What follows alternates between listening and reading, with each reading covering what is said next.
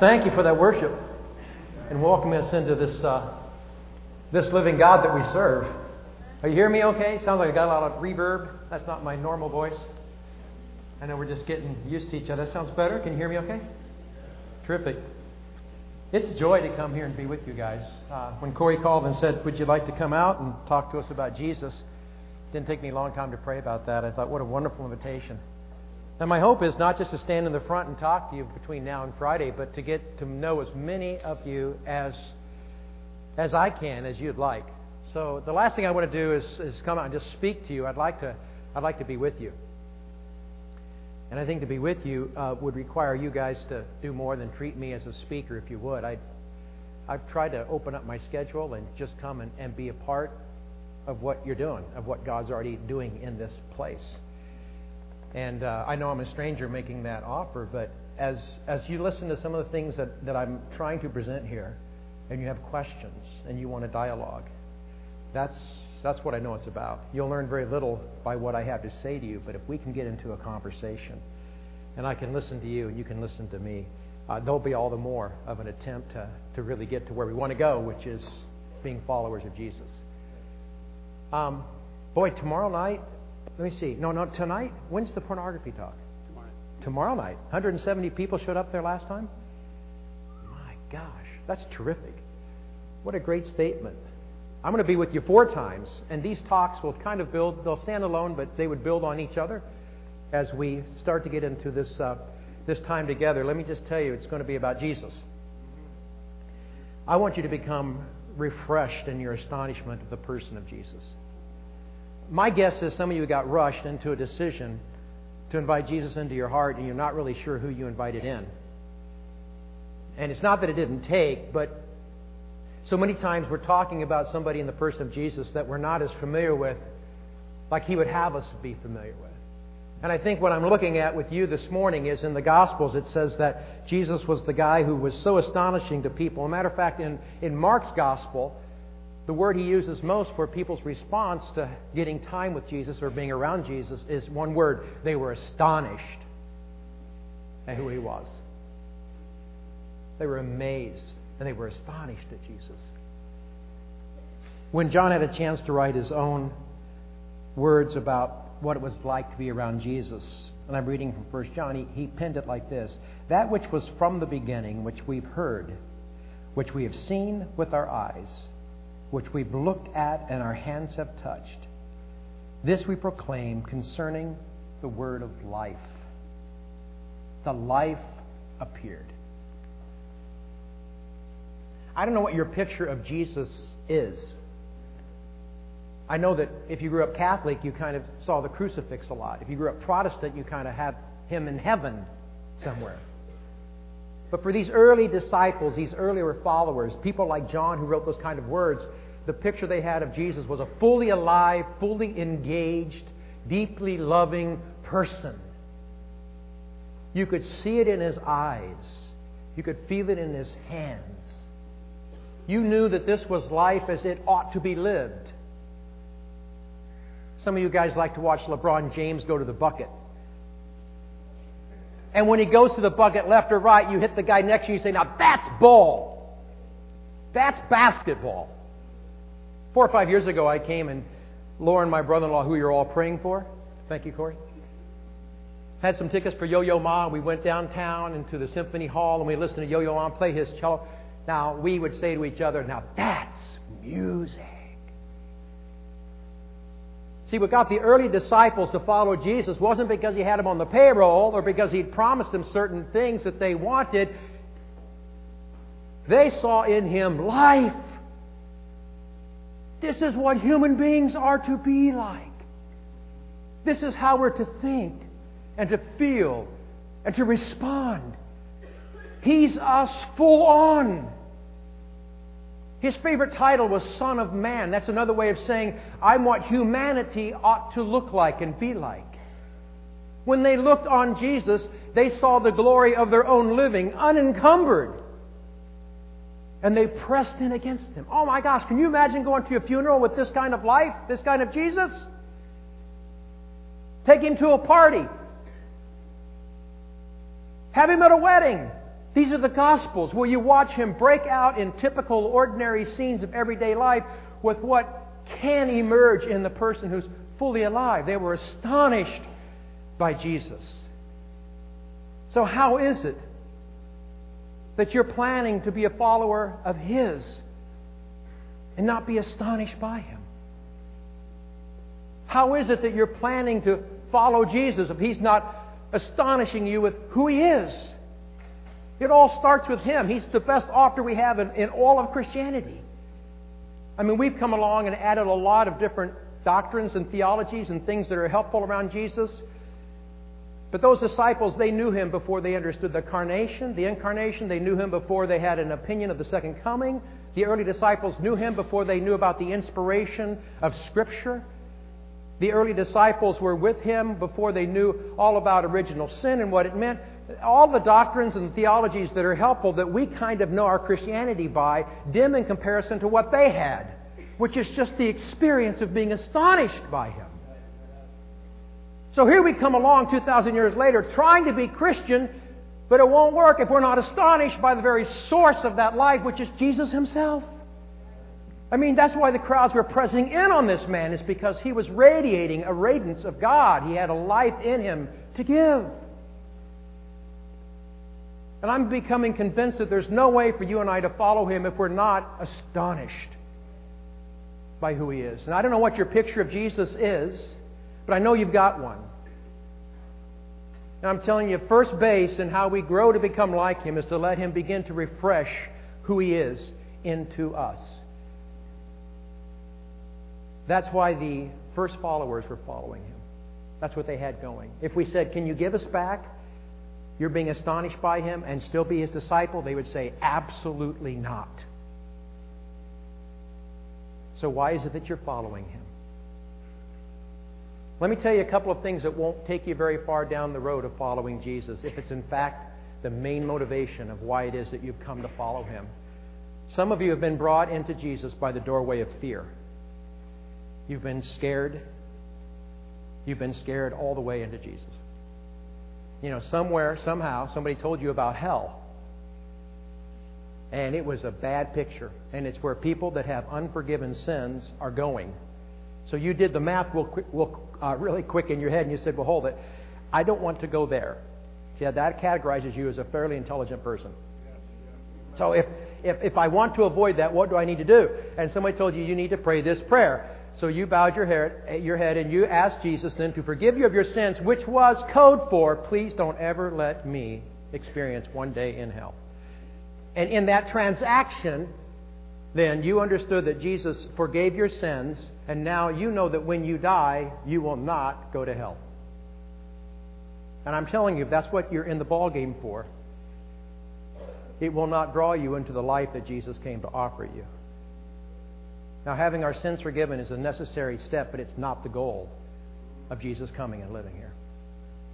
He's not trying to keep us out of hell, folks. He's trying to get us into life. Do you hear the difference?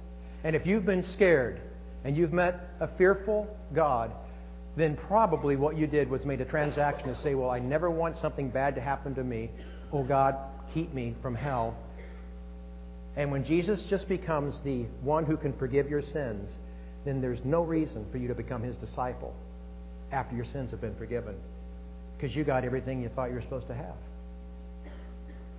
The second doorway that won't last long if you've been brought to Christ through it is the doorway of need. Now, this is tricky because Jesus met needs. So we're not taking that back away from him, but we're saying that if you come to God primarily through the doorway of a crisis or of a giant need in your life, then what happens when the need is over? What happens when the crisis is finished? Well, then your need for God is over. Because He's as good as the needs that you present to Him. And if you come through the doorway of need, then the crisis itself is the only motivator. And boy, we need to present our needs to the Lord, but there's so much more that Jesus has to draw us to Himself than just the doorway of need. And then finally, I would say, if you've been brought to Him through the doorway of tradition. And tradition is just simply, you know, if you will, just being raised by good Christian folks being brought to church early on as you could, being pressured to go when you didn't want to go. For all the good that's in that kind of family, there's also a way that we can grow ourselves up simply in the traditional response to Jesus. And we're just so afraid of letting our folks down or disappointing people that have poured into us that we more or less cook up some type of, of Christian walk, but it's not being astonished by Jesus. And in that kind of tradition, self righteousness just drips because we're doing the right things. In fact, in this doorway, sin, sin still looks pretty enticing. In, in this way, it still, it still looks like we're getting ripped off for happening to be a Christian. I mean, the other people get to sleep around, they get to drink, they get to stay up, they get to have all the fun. But you know, we're kind of traditionally Christian, which means we don't do those things. And then the payoff later should happen when we get ourselves to heaven. Hopefully, we marry the right people, procreate the right kind of kids, buy the right kind of home, and we kind of have this traditional Christian picture that we more or less feel ourselves captured in. And frankly, we're not being astonished by Jesus. And see, there's no need to be discipled by him if you're just kind of on the traditional rigmarole of, well, I don't know how to get out, and it would disappoint mom and dad so much. And grandpa, if I got out, you know, I guess I guess I'm in. You know, your kind of your kind of praise song is, um, I have decided to follow Jesus.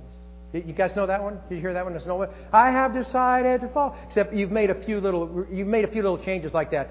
Um, except on Friday nights, I'll follow Jesus except on except, uh, uh, if it doesn't cost me any money, I'll follow Jesus.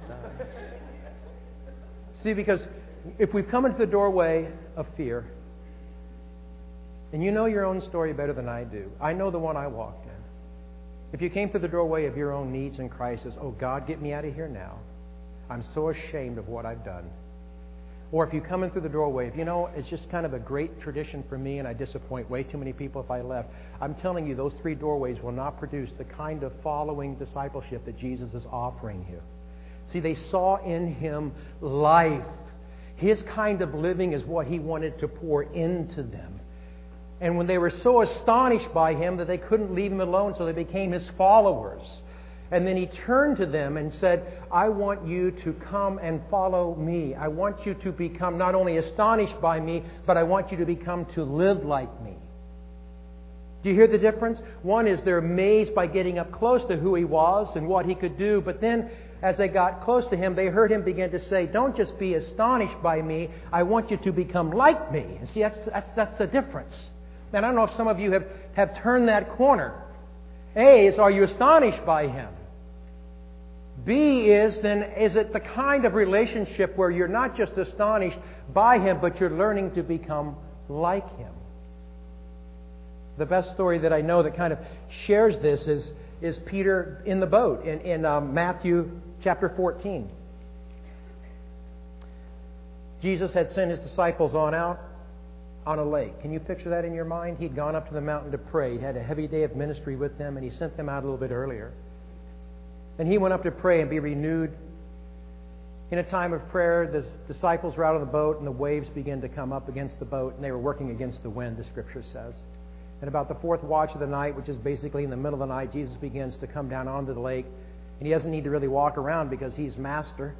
So he just sticks out on the water, begins to walk out, and he comes up near enough to the boat that they kind of picture somebody coming to them. There's a little bit of fear. Who is out there with them on the water? And the disciples begin to panic. And it was Peter who got the idea that said, Well, you know, could that be Jesus? And he looked out and he said, Jesus, if that's you, call me out to you. Now, that's a crazy idea because Peter was in a boat when he had that idea. And so now we got to think about that. That's probably not what you and I would say from the boat.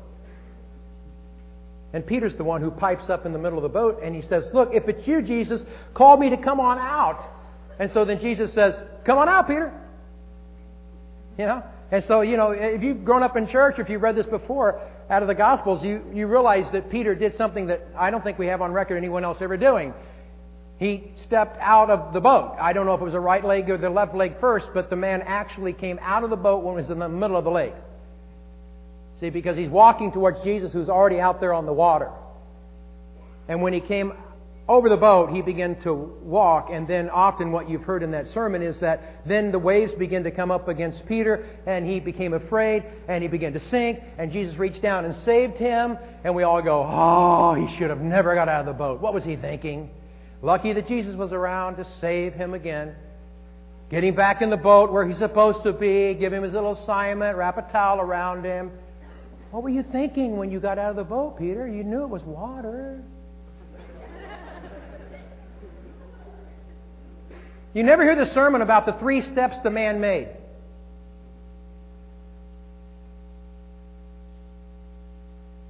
I'd put that on my resume. Good with kids, experience with pets, and walked on water three steps Thursday night, one time in my life. See, here's the deal. There's all these disciples sitting in the boat. They were all followers of Jesus. One of them knew that the whole thing that Jesus wanted to do was not have them sit in the boat and believe good things about Jesus. The whole idea is not sitting in the boat and believing important, right, good things about Jesus. The idea of being his disciple is to actually learn from him how to do what you see him doing. To be astonished that he can do it is one. Then to understand he's showing you that so that you can learn to do what you see him doing is the second step. And it was Peter who broke the ice and stepped out of the boat mentality and began to walk on water. And that was something that Jesus was thrilled about. Now, you can sit in the boat. This whole semester, you can sit in the boat this whole year. And you can believe right things about Jesus. You can believe important things about Jesus. But what he's after with you is to astonish you that he knows a few things about life and how it can be fully lived, and then he invites you to learn from him how to do what you see him doing. Everything we see Jesus do and everything he taught, he intends for you to experience and learn. Everything Jesus taught, everything you see Jesus doing, he intends for you to learn how to do it and to experience it. See, the boat is full of people who will sing worship songs about what they believe about Jesus. They sit inside and say, well, we can write another little hymn about that. They can sit in the boat and kind of all, you know, they have an overhead, they could put it up. Of course, you can't out in the open sky. It's kind of all sing the song is Our Jesus walks on water. Oh, yes, he does. Our Jesus walk. Hey, we're in the boat. Oh, yes, he does. Let's put a girl's part. Our Jesus walks, guys. Our Jesus walks on water. And that's like, you know, in the boat we believe great things about Jesus and we worship Jesus and we talk a lot about what it is to know things about Jesus. And we say, that's, that's it, that's it, that's it. Now, when you die, you go to heaven. And then, of course, you begin to change when you get to heaven. But down here on the earth, we stay in the boat. We believe important things about Jesus. And that's what the game plan is. And Peter says, I don't think so. I didn't come in through that door. If I did, I don't want that anymore.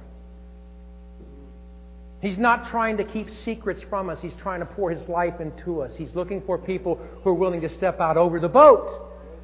And of course, we don't know what's going to happen when we get over the boat. But we know that as we are with Jesus, then it's all about just doing what we see Him doing. And by His grace and His presence to us, we begin to realize the life we're made for. See, I don't know if you've heard this yet, but Christians aren't astonishing very many people anymore. We have great boats. And they have really good parking lots. And they have efficient nurseries. And well drafted mission statements. And we know we believe about the second coming and the incarnation and the virgin birth and original sin and all those important things. We, we've handled that extremely well. What we're missing is the experiencing of a Jesus who astonishes us into a way of life that we say, if you're doing it, I want to learn to do it too. In other words, I want to become an apprentice of Jesus. Not a consumer of some things that he did for me, but somebody who's arranging my life to be with Jesus so I can learn from him how he did what he did to his glory. The glory of Jesus, the glory of our teacher, is found in the development of his students. If we really want to lift up Jesus and let him be known as the astonishing one that loves the whole world and discriminates against no one, he's going to have to have some people that radiate his kind of living out into today. See, most of the world thinks he lived 2,000 years ago and treats him historically. We're in on the secret that Christ is living in us, being formed fully in us. And the way the world gets that picture is as we act and do and feel and love like Jesus, they begin to think maybe he's not just historical only. And the glory of Jesus and the relevance of Jesus today is found in the development of his students. Now, are you a student of Jesus or are you just getting your needs met? Are you a student of Jesus or are you just avoiding hell because it's really hot? I've heard at uh, rotisseries. I don't know. I've heard. Are you a student of Jesus? Are you just a traditional Christian and you're really thankful that mom and dad taught you a good moral life and, you know, at the end it should pay off with a good marriage and the right kind of mortgage? Are you a student of Jesus? Does he astonish you? Guys, let him compete. If there's someone else to follow, then go follow that one. But don't stay vanilla when you've got a person like Jesus saying, Come follow me, so that everything I know I can teach you. Eh, it's a boat, though. I kind of like the boat, it, it, it works. And I believe important things about you. You know, when you get to heaven, do you think you're going to be approached at the pearly gates and they're going to say, Is it Barry? Yeah, Barry, Barry Brown from San Francisco. I think you have me under Protestants. Let me look here. Oh, yeah, yeah, yeah, yeah, yeah. Uh-huh, yeah, at children's camp. Uh, looks like 1965. You, uh, you did the prayer. Oh, man, glad you guys didn't lose that. Yeah. Yeah. Uh, so I see here that you, you checked uh, that you've asked Jesus Christ to be your Lord and Savior. Yes. yeah, it's checked. Yeah, I did that in 1965. Whew! And the next question might it be well, Barry, did you cheat? Cheat? Yeah, did you just look up the answer in the Bible? Or did you live the life? Whew.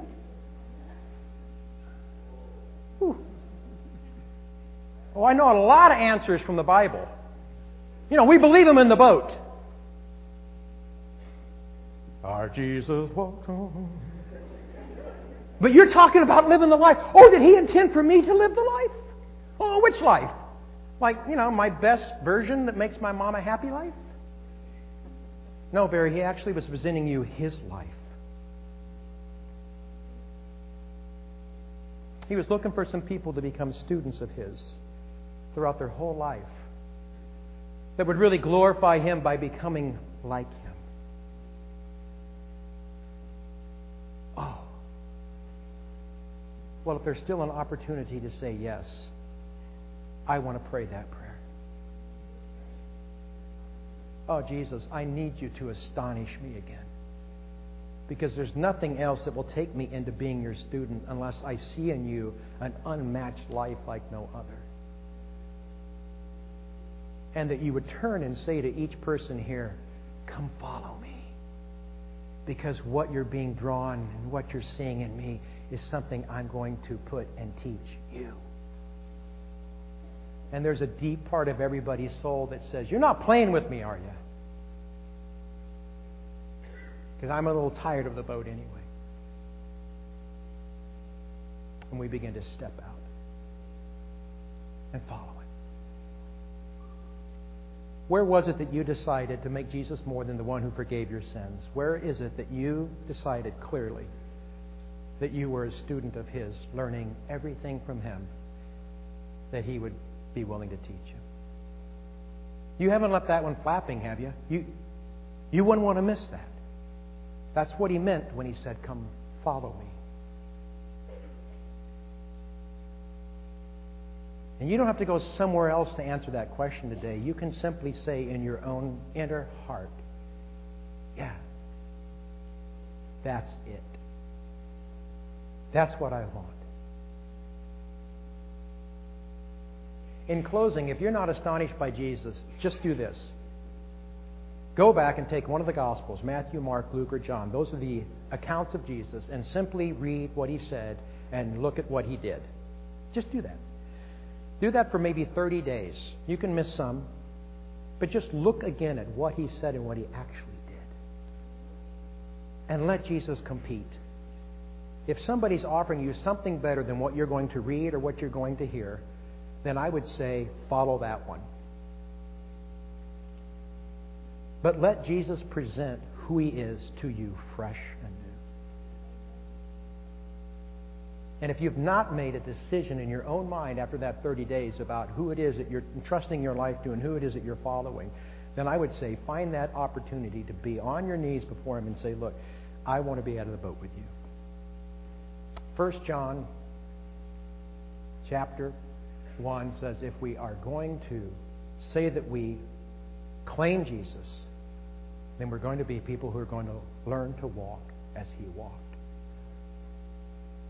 Tonight, I want to talk about what Jesus thought was the most important thing to teach his students. He was very, very clear on what it is. You'll want to know it as you're being astonished and following him. The next talk, I want to talk about how do you become transformed into being more like this Jesus we're talking about. There are practical steps of grace that we can learn about as his followers. And in the last talk, I'm intending to talk about how it is that he would send us into the world in his name. Jesus, we thank you for this time. We thank you that you've got these students here uh, so that you can spend time developing their minds, their social skills. So many of the ways that you're shaping and forming them are just wonderful. They're already underway. But now we're in that point where we're asking that you would teach us to become your students in the very center of our hearts, at the core of our being.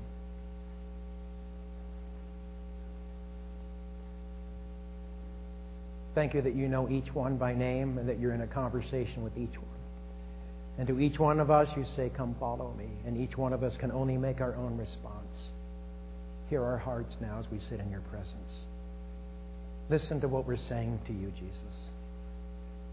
Continue to call out to us in our times together and make us students and followers of yours. For your glory, 9, 7 p.m. You are dismissed. Go in peace.